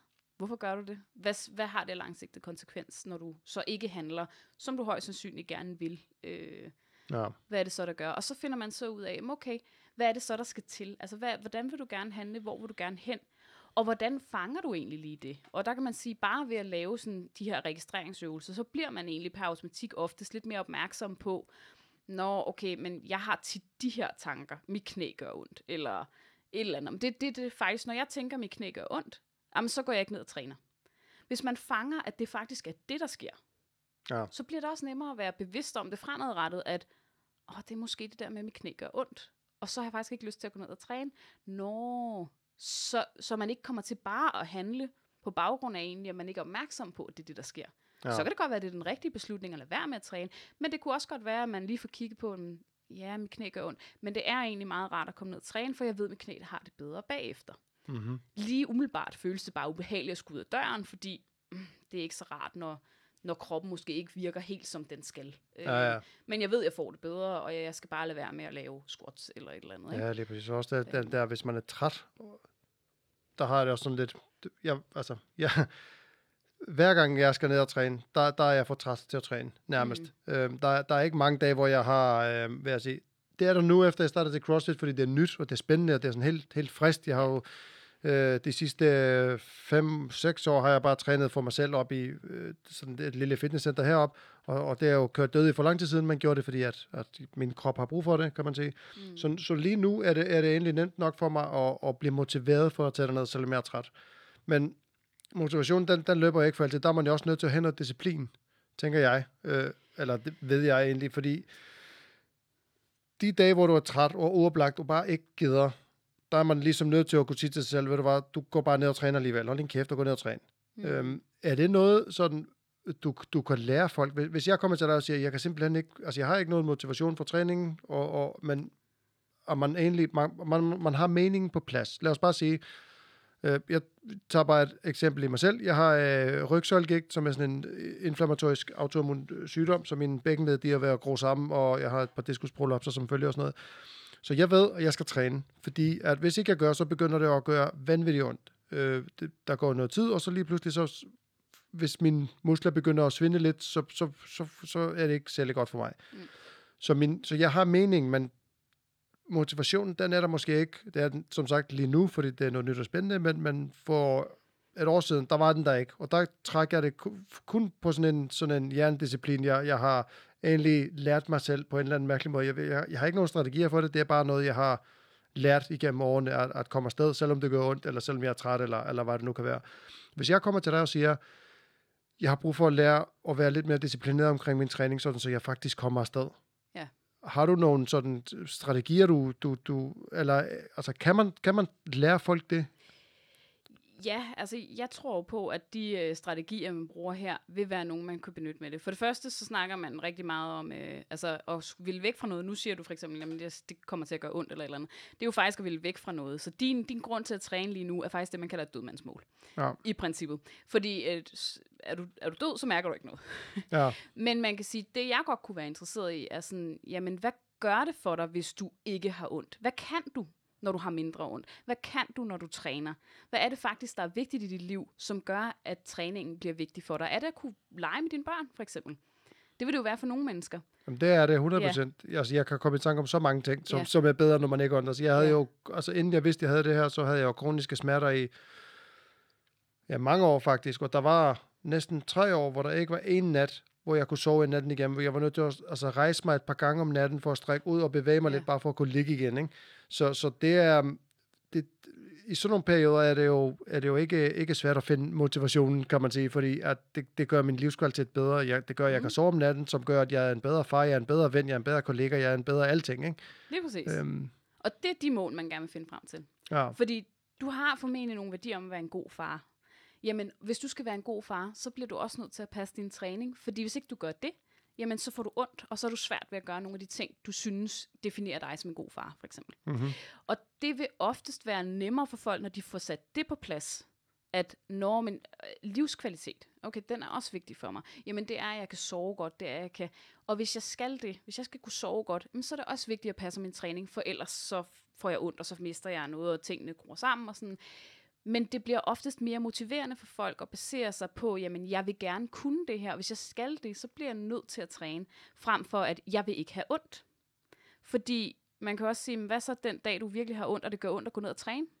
Jamen det er ja, lige præcis. Altså, og, og, og, hvis ikke man passer på, så kan det også få værre tingene at gå ned og træne. Altså jeg lavede Bulgarian split squats for en måned siden, og, og det kostede mig tre uger med, ja. med, med iskærsmerter, ikke? Så, og det er jo så også en ting, man skal være opmærksom på. Man skal jo ikke bare træne. Altså sådan, jeg er jo meget sådan, du skal ikke bare just do it. Nej, altså, nej, nej, nej, nej. Du skal, du skal gøre det, fordi det er det, der der passer dig. Og selvfølgelig en gang imellem, ja, hvis du er eliteatlet, jamen, så må du også acceptere, en gang imellem har du ikke motivationen. Men så skal du finde ud af, hvad er det så, du gerne vil? Hvorfor skal du gå ned og træne en dag? Jamen, det er fordi, du gerne vil vinde guld til OL. Og det kommer du ikke til hvis du lader være med at træne tre gange, de tre gange om ugen, du har lyst til at lade være med at træne. Mm. Og så er det selvfølgelig, på et eller andet tidspunkt skal man begynde at kigge på, er det virkelig så vigtigt for dig at vinde guld til OL? Ja. Øh, hvor man kan sige, for dig er det måske en lille smule nemmere at sige, men jeg gætter mig til at være en god far, kunne lege med dine børn og kunne være den rolle, du gerne vil der. Den er, det er en ret stærk grund til at gå ned og træne. Ja det er det, jeg altid vil prøve at finde frem hos folk, hvis det er, at de har svært ved at få motivation. For det første er mål. Altså at få opsat nogle mål potentielt, som de her smart mål. Folk har sikkert måske hørt om det før, men altså noget, der både er struktureret og målbart og acceptabelt for en i ens hverdag, mm. og mhm. hvor man kan ligesom sådan evaluere det hen ad vejen. Ja. Det er jo selvfølgelig vigtigt. Hvad er det egentlig, der er dit mål med din træning? Men det kan jo også godt være baseret på, at du har en værdi om at være en god far. Hvis ikke du går ned og træner, så får du ondt. Og det er det, der måske skal drive de dage, hvor du ikke har motivationen til at gå ned og træne, hvor du ikke synes, det er sjovt. Men så skal du hæfte op på, men hvad er det, der er vigtigt for dig? Ja, og hvad, er konsekvensen af, hvis ikke jeg gør det? det? Det kan være en hjælp også. Ja. Altså, nogen har jo, jeg tror, at de fleste af os er rigtig gode til at se på konsekvenser. De fleste af os er gode til at sige, men så altså, så øh, kan jeg ikke passe mine bukser, hvis det er vigtigt for mig, eller jamen, så kan jeg ikke spise den der ekstra kage, som jeg tillader mig, og sådan et eller andet. Men vi kigger bare rigtig sjældent på, hvorfor er det vigtigt for dig? Ja. Altså, og jeg tænker, at sådan helt basismæssigt, så er det det, mange måske godt kunne bruge at få klarlagt for dem.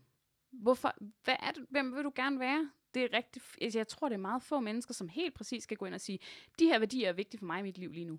Ja. Og det er jo ikke, fordi man behøver at gøre det. Det er det ikke. Der er bare nogle ting, der kan blive nemmere, som for eksempel at komme ned og træne. Ikke? Ja. Øh, og så er det så, at man kan snakke om strategier hen ad vejen. Øh, og registreringsøvelser, og hvordan får vi så samlet det hele, sådan så du er klar over, at lige den dag, hvor du tænker, at du ikke gider, at du får fanget dig selv i det, øh, og får gjort det, der er rigtigt for dig den dag. Hmm. Øh, og det er ikke nemt. Nej, men, øh, Jamen, det er det ikke. Nu, nu har, vi jo, vi, har vi jo kommet en lille smule ind på skader, så, så der får jeg sådan lidt lyst til at spørge også.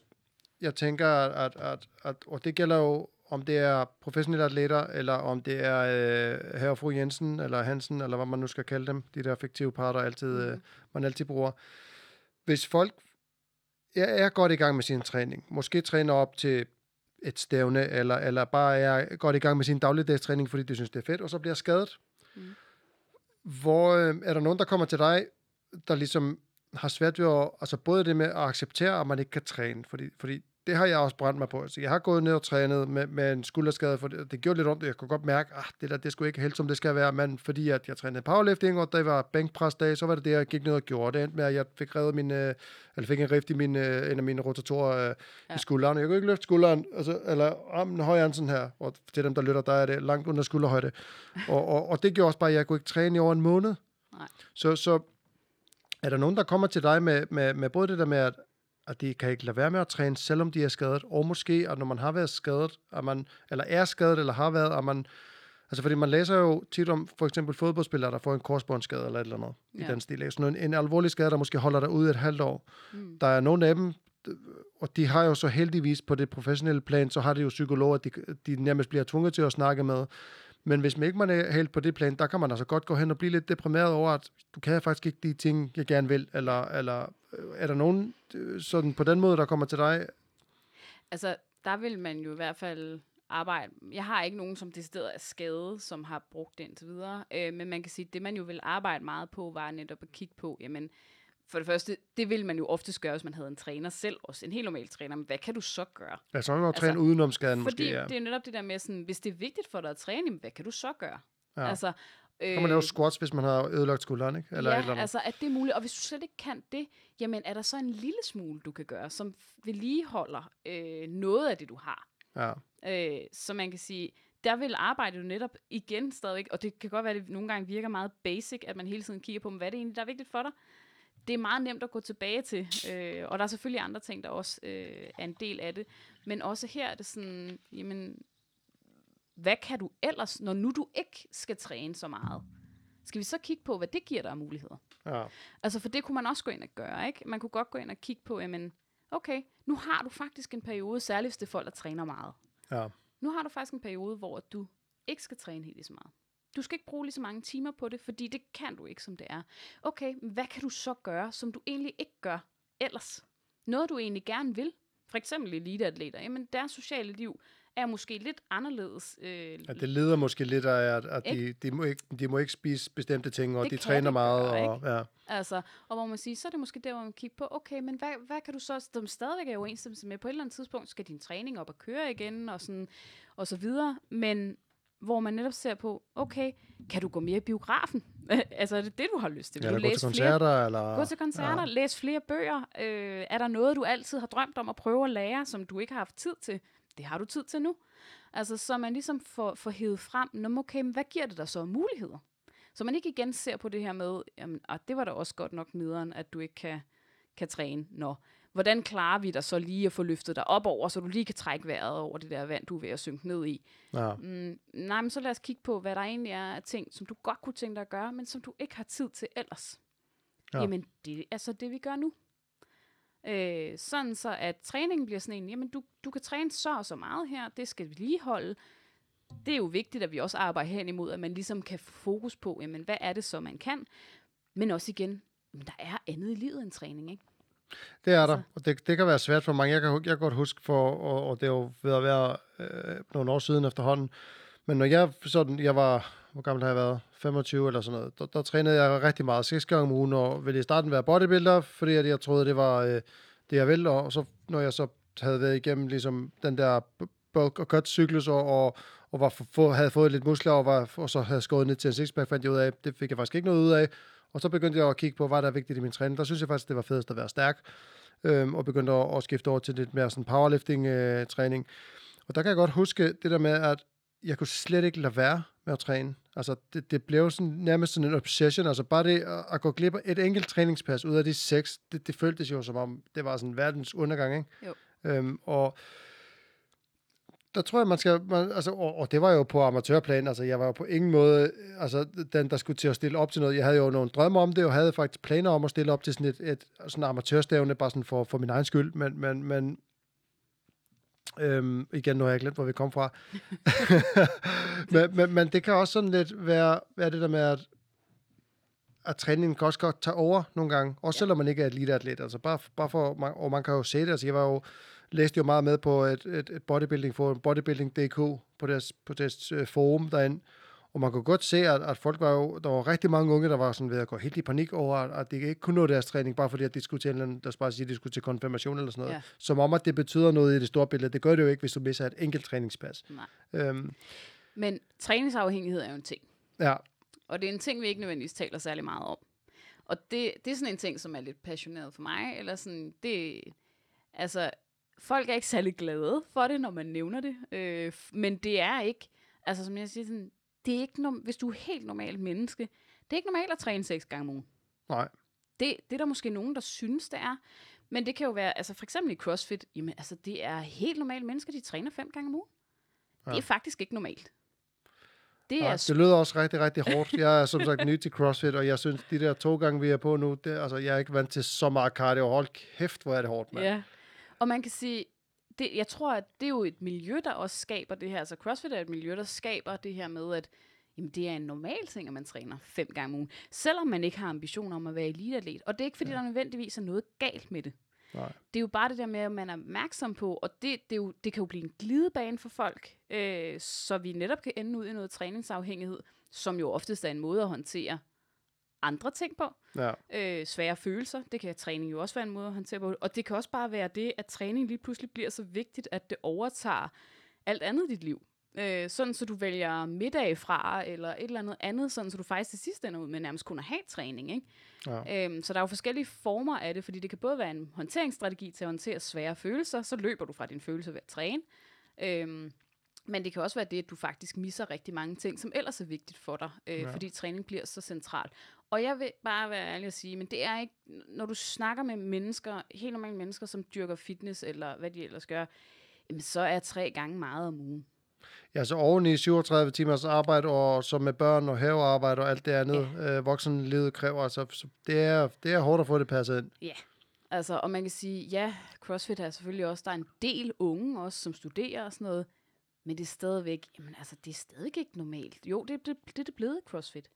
Og, jeg, altså, og der er jo andre træningsmiljøer, som også har den her tendens til, at jamen, så bliver det helt normalt, at du træner fem gange, seks gange, syv gange, hvad det nu end er. Jamen, og hvis du skal være med på konkurrenceplan, jamen, så bliver du lige pludselig nødt til det, fordi folk er så dygtige, og de træner så meget. Eller sådan.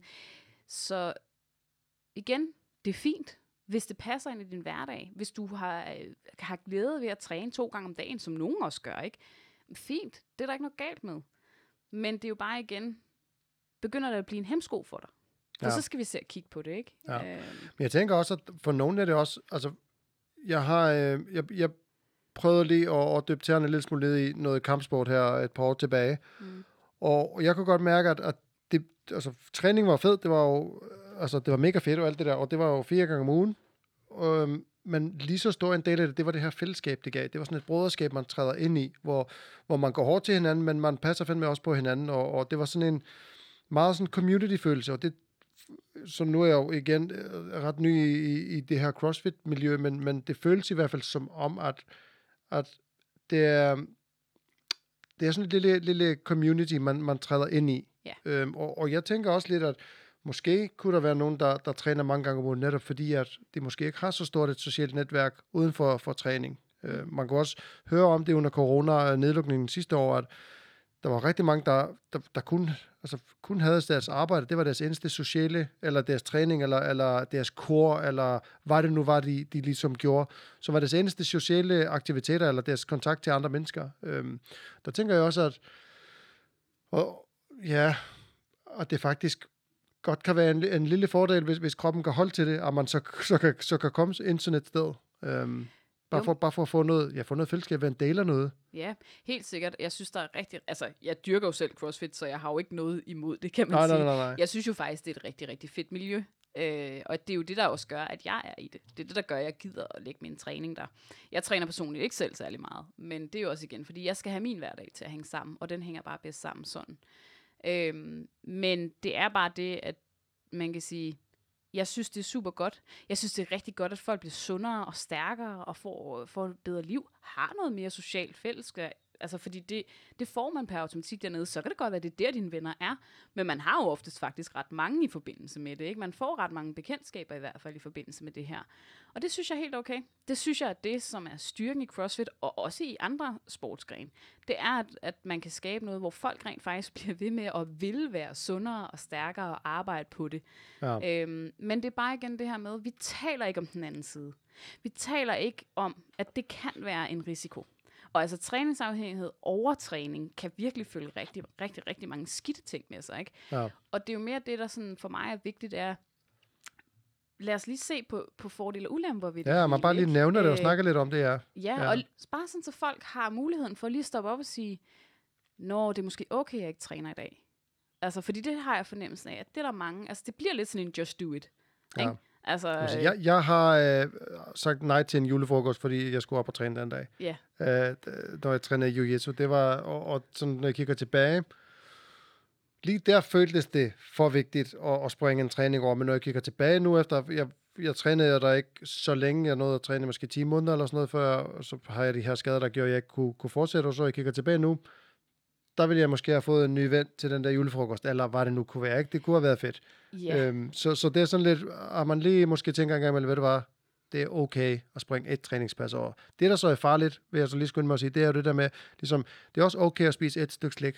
Mm. Men hvis du spiser det første stykke slik, så kommer man som regel til at give sig selv slik til at gøre det en anden gang, og så kan det ligesom bl- blive sådan en, en, en, en, en glidebane.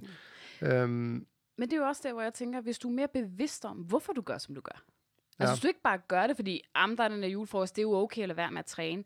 Men hvis du ved, hvorfor du rent faktisk prioriterer det her, og det kan godt være, det føles, det virker lidt dybt, når man hører det, men sådan, men altså, der, hvis du lige sætter dig ind i, jamen, det er fordi, der er en julefrokost, det vil jeg helt vildt gerne, men det er der ikke i overmorgen, så har jeg ikke den undskyldning, hvis jeg ikke vil op og træne. Altså sådan, så Ja. bliver jeg nødt til at lægge mærke til, hvorfor er det så ikke vil op og træne den dag? Det er jo ikke Ja. den der julefrokost skyld så. Nå, men så er det måske, fordi jeg faktisk ikke har lyst til at træne, fordi det faktisk ikke er sjovt for mig mere. Eller sådan. Altså, fordi hvis vi bare blindt render rundt og tager en masse beslutninger, ja, så kan vi netop komme til at tage det ene stykke slik, det andet stykke slik. Det er jo også igen, fordi vi oftest ikke er særlig nærværende. Altså, Ja. vi, vi sidder og spiser, og så propper vi efterhånden bare et par stykker i munden, og vi har faktisk ikke lagt mærke til, om vi vi egentlig virkelig har lyst til det stykke slik, eller ej. man lægger ikke mærke til, hvordan det smager. Det er bare sødt. Nej, og det behøves man heller ikke. Altså, det er ikke sådan, at jeg siger, at du skal lægge mærke til det hele. Du skal hele tiden være bevidst skal og ikke være nærværende. mindful og, eating, det hele. Ja, altså skal det ikke. Altså vi er også mennesker, man skal også have lov til bare at lade være en gang imellem. Men det er jo bare det her med, hvis man er bekymret for, om det her med at sige en træning fra, kan være sådan en eller anden snibbold, der får det til at løbe som sådan, men hvis det gør det, så er det nok, fordi du har rigtig mange gode grunde til ikke at træne. Og så er det måske, fordi din træning ikke er så vigtig egentlig.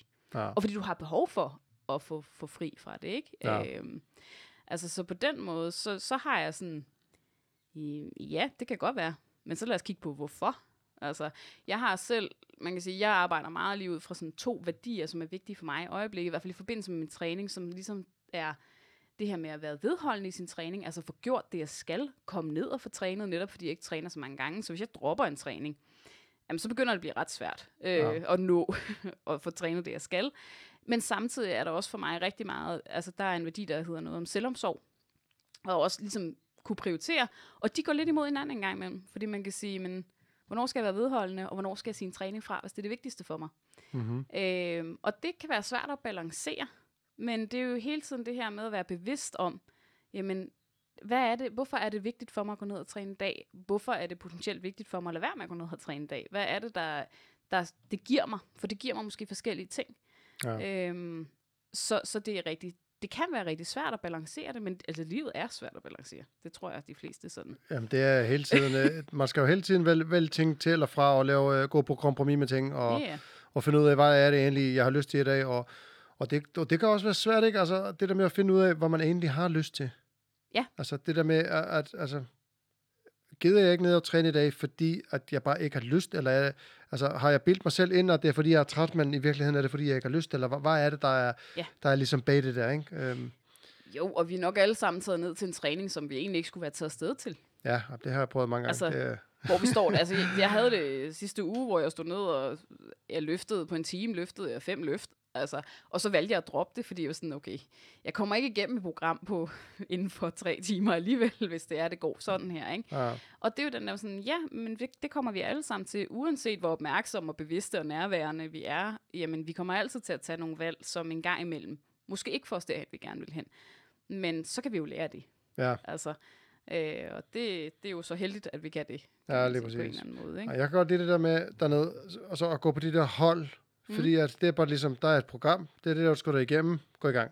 Ja. Der er ikke så meget, øh, så, så, så kan man ligesom ikke, øh, hvad skal man sige, så kan man ikke snyde så meget. Nej, der er i hvert fald en støtte, kan man sige, ikke? men til gengæld kan du så lave lidt mindre. Eller Ja, lad være med, altså hvis du lige, det, det er jo også det, der er ved CrossFit, det der med, at vi går ned og laver alle mulige ting, og man skal være god til alle mulige ting, så man vil næsten altid støde på noget, man ikke er god til. ja, Og hvis man ikke lige har en dag, hvor man sætter sig ind i sådan, Nå, er det i dag, jeg skal prøve at lære det her, eller skal jeg bruge over, det mentale overskud, jeg har til rent faktisk at lave det her i workouten, selvom jeg synes, det stinker max. Øh, jamen, hvis ikke vi laver den overvejelse, mm, så kommer vi til at lave en masse ting, som vi godt kan lide at lave, og vi øver os aldrig på det, vi er dårlige til. ja. Øhm, så man kan sige, der er jo også noget med det her med, hvis vi er opmærksomme på det, i, når man kommer ind på hold, der er jo et program, men selv der kan man jo faktisk godt sådan sige, nej, jeg laver ikke pull-ups i dag, jeg laver bare push-ups. Det er selvfølgelig rigtigt, ja. På den måde kan man lige øh, justere. Jeg er også sådan en, jeg er ham den irriterende, der altid går op til træneren, fordi jeg har skader og sådan Ja, men der, jeg kan ikke shippe, jeg kan ikke lave det der, jeg kan ikke lave det der. Kan du finde noget andet til mig? Men, øhm, men altså, jeg vil sige, det går ved, ved CrossFit, synes jeg, som sagt, vi er jo helt nye. Vi meldte os på sådan et, øh, jeg har jo trænet styrketræning i mange år, powerlifting og sådan noget, men, men olympiske løft og sådan noget har jeg aldrig beskæftiget mig med. Mm. Øh, så det er en helt ny verden, og, og alt det der med burpees, og, og altså den cardio-tunge træning, den er også sådan rimelig ny for mig. Jeg har... Øh, det eneste cardio, jeg sådan rigtig har lavet, det jeg har spillet fodbold, når jeg var yngre, ikke? og så har jeg sådan en gang imellem cyklet lidt og, og sådan et eller andet. Men der vil jeg sige, det gode ved den her form for træning er, at min, vi startede jo samtidig på at begynde at holde meget af min kæreste. Og hun har jo ikke rigtig trænet sådan før. Hun har jo gået i fitness nogle år tilbage og sådan noget, men, men nu her kommer hun jo fra at, at, at sidde på et kontor og, og, og ikke rigtig træner overhovedet. Og så starter vi sammen, og, og det er jo, vi snakkede faktisk om det efter træning i går, og hun sagde til mig, hvor glad hun var, at det også var så hårdt for mig, fordi jeg er sådan i fornuftig form. Jeg er sådan, okay, jeg, er godt, altså jeg kan godt løfte nogle ting, og jeg kan godt klare øh, no, nogle ting sådan i forhold til, til, til almindelige mennesker, hvis man kan sige det sådan. Men det er lige hårdt for, for mig, som det er for hende. Ja. Fordi at min intensitet, den er bare lidt højere, fordi jeg tager måske lidt flere kilo, eller, eller lidt flere reps, eller, eller hvad det nu kan være, ikke? Jo. Øhm, så, så på den måde er det rigtig fed træning, fordi at, altså, man kan jo være i, enten i rigtig god form, eller virkelig dårlig form. Og, og det er cirka lige hårdt for begge to. Ja. Fordi at den, den i god form vil jo bare automatisk presse sig selv mere. Mm. Øhm, Men det er også der, hvor jeg tænker, at mentaltræningen har en lidt en særlig ret i crossfitten, som den ikke... Altså jo, det har den i alle sportsgrene, men crossfit er sådan lidt særligt, eller det er særligt, men du bare, uanset hvilket niveau du er på, så er det bare hårdt tit. Altså, Ja. det er meget sjældent, at du står derinde, og Nå, så er det bare totalt overskud, for du presser bare dig selv lidt mere.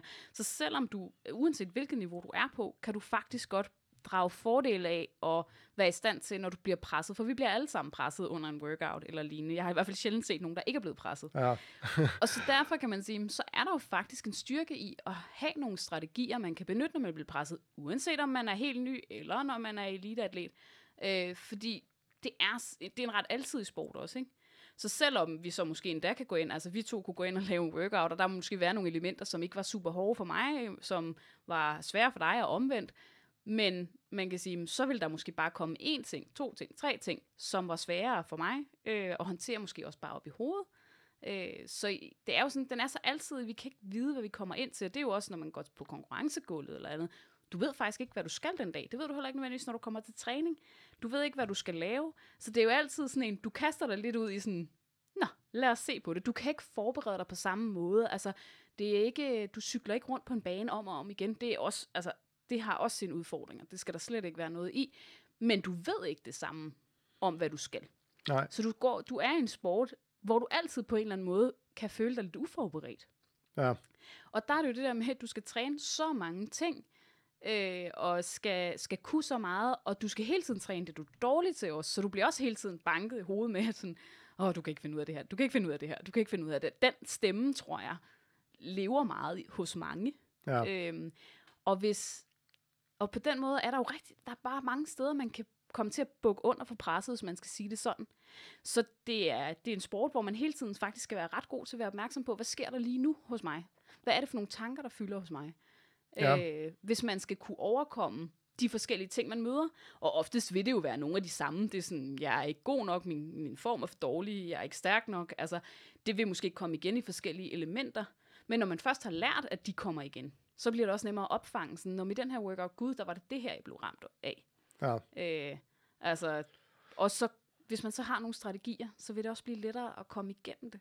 Og man vil oftest blive mindre irriteret, hvis man rent faktisk kommer igennem det. Ja. Altså, det er i hvert fald det, jeg oplever med dem, jeg har øh, af mine klienter, er, at en ting er, at de formår måske at præstere mere eller bedre, øh, øh, men det, jeg næsten synes er noget af det fedeste at høre, er, at de kan gå ind fra en træning, som har været svær, og så rammer den ikke lige så meget. Og de har faktisk fået lidt mere ud af den, end de plejer.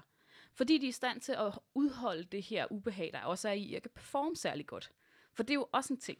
Ja. Vi kan også komme ned, og så kan vi bare... Altså, da- dagen er der bare ikke, og vi kan knap nok løbe 100 meter. Men for nogle af os vil det være rigtig hardt alligevel at få løbet de der 2, 3, 400 meter, i stedet for at give op. For det er der jo mange, altså jeg gør det, alle gør det. Jeg tror, vi alle sammen crasher på et tidspunkt, når vi dyrker CrossFit, og har lyst til at give op, eller i hvert fald gør det. Ja. Og hvis man har nogle strategier, så bliver det nemmere ikke at give op. Altså, ja. øhm, og det, derfor tænker jeg bare, at det kan være vigtigt at, at overveje, om man måske skulle gøre. Fordi man kan faktisk få måske nogle bedre træninger, og man kan også blive bedre til at blive opmærksom på, hvad der sker, så man kan fange det, inden man crasher. Jeg lære sig selv bedre at kende. Ja, ja. Altså, Helt det, sikkert. det gør man også. Altså, jeg ved ikke, altså den der workout of the day, som, som man har i CrossFit, det er jo, det er jo sådan et, man, det er jo bare surprise hver gang man dukker op, Ja. kan man sige. Der kommer noget, det bliver aldrig lagt ud øh, på hjemmesiden eller noget, fordi at så kan man jo lige pludselig begynde at vælge fra, fordi man tænker, ah, det der, det ser hårdt ud, ikke? Jo. Ligesom i går, der kommer vi, og jeg tror det var, jeg ved ikke om det var 10 eller 12 øvelser, vi skulle lave, så skulle man lave 50 reps af hver. Mm. Øhm, og det, det havde vi en halv time til, og så går man jo bare i gang.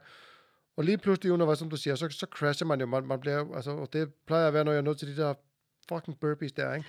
Øh, det var, øhm, og og der, der, der lærer man virkelig sig selv at kende, fordi at, at alt ind i en, det, det har jo lyst til at sige, ved du hvad, du, du kan bare gå på toilettet nu, så du skal tisse, så skal du sidde der i 10 minutter, ikke? Eller et eller andet, ikke? Mm. Man gør det jo ikke, fordi at, at altså, eller jeg gør det i hvert fald ikke, fordi at, øh, ja, jeg ved ikke helt hvorfor. Måske jeg bare godt lide at straffe mig selv. Men, øh, man, man, men det er fedt, øh, ja. fordi at man bliver så presset. Og, og igen også, fordi man kan bare skrue ned for intensiteten, hvis det egentlig er. Ja. Jeg kunne have hentet en anden kettlebell, når jeg skal lave swings. I stedet for 30 kilo, så bare lave 20 eller 16 eller eller andet, Mm. ikke? Øhm, så Og det er jo også balancegangen mellem at være i stand til at presse sig selv, og ikke at gøre for meget også. Ikke? jeg man vil ikke ødelægge sig selv. man behøver jo sådan set ikke gå ud på toilettet for at få mindre ud af sin træning. Nej. Man kan eventuelt bare stille sig op og holde to minutters pause.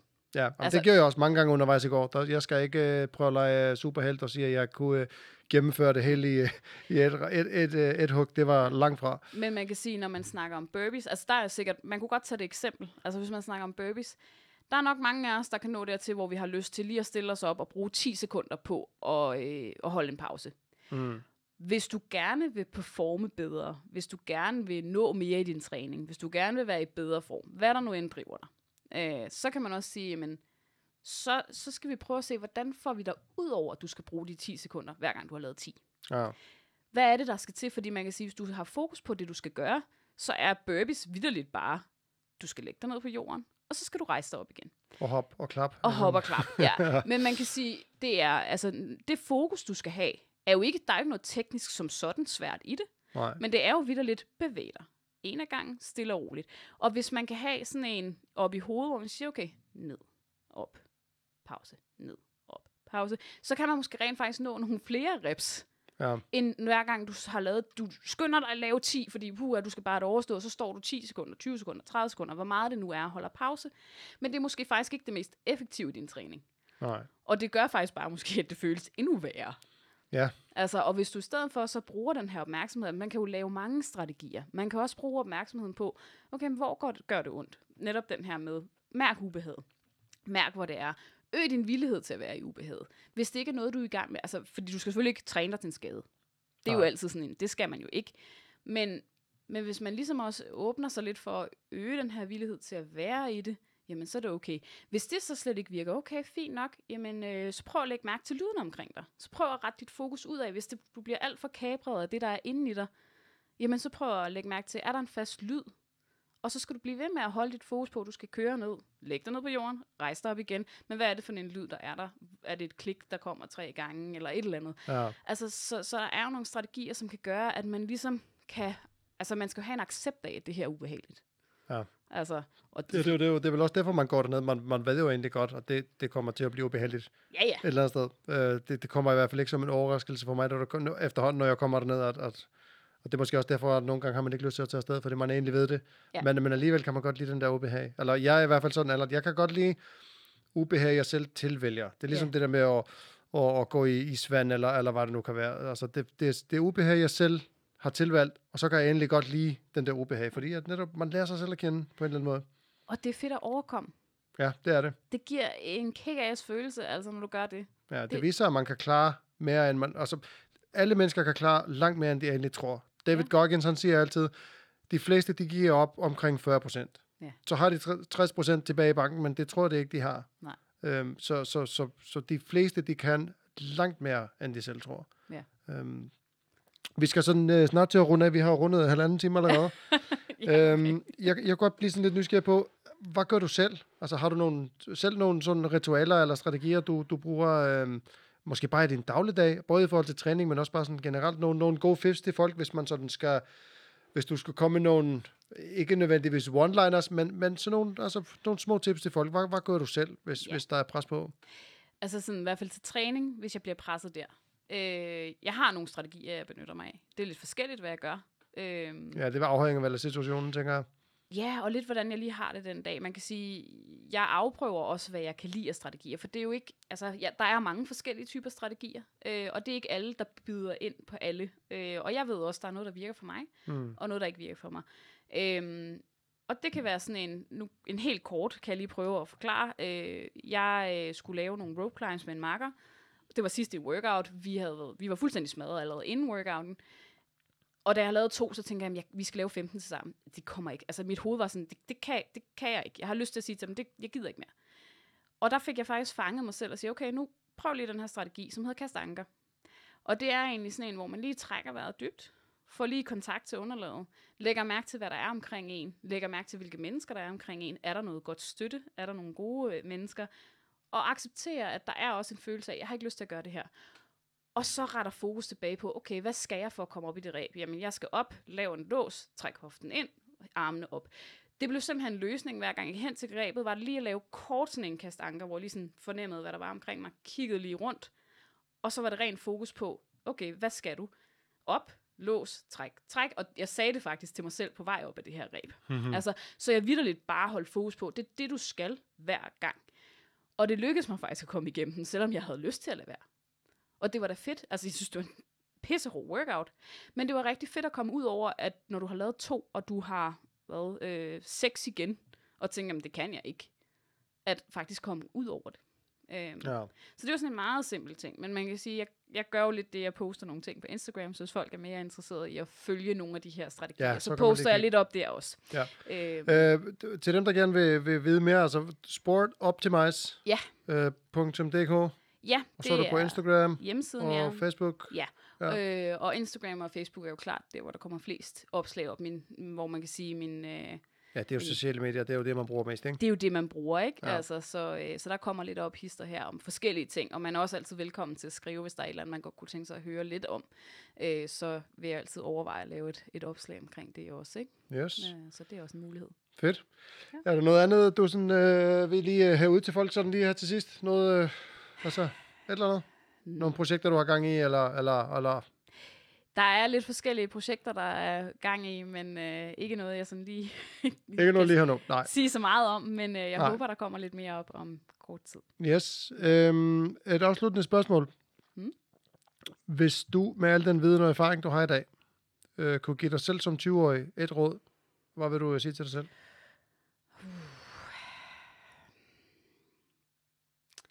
Det er svært. Hvad vil jeg sige til mig selv?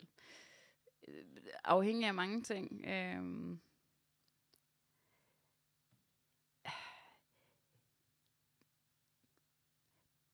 jeg tror måske, den her med at holde troen på dig selv. Du kan godt. Mm. Altså, det vil være klart, det vil nok bare være ikke så meget råd, men mere sådan den der, og så vil jeg da have ønsket måske, at i min karriere, sportslige karriere, at jeg havde haft noget mere mental træning. Ja. Det kunne jeg godt have tænkt mig. Jeg kunne også godt have tænkt dig i forhold til min CrossFit-karriere. Så hvis et råd skulle være noget sportsligt i hvert fald for mig, så, øh, så ville det klart være øh, overvej lige at kigge lidt mere på det her mental træning. Øh, fordi det tror jeg kunne have rykket mig ja. øh, mere, end hvad jeg har gjort. Også ja. mine andre sportsgrene. Ja. Så, øh, så det havde jeg ønsket, der var nogen, der havde fortalt mig dengang. Ja, fedt.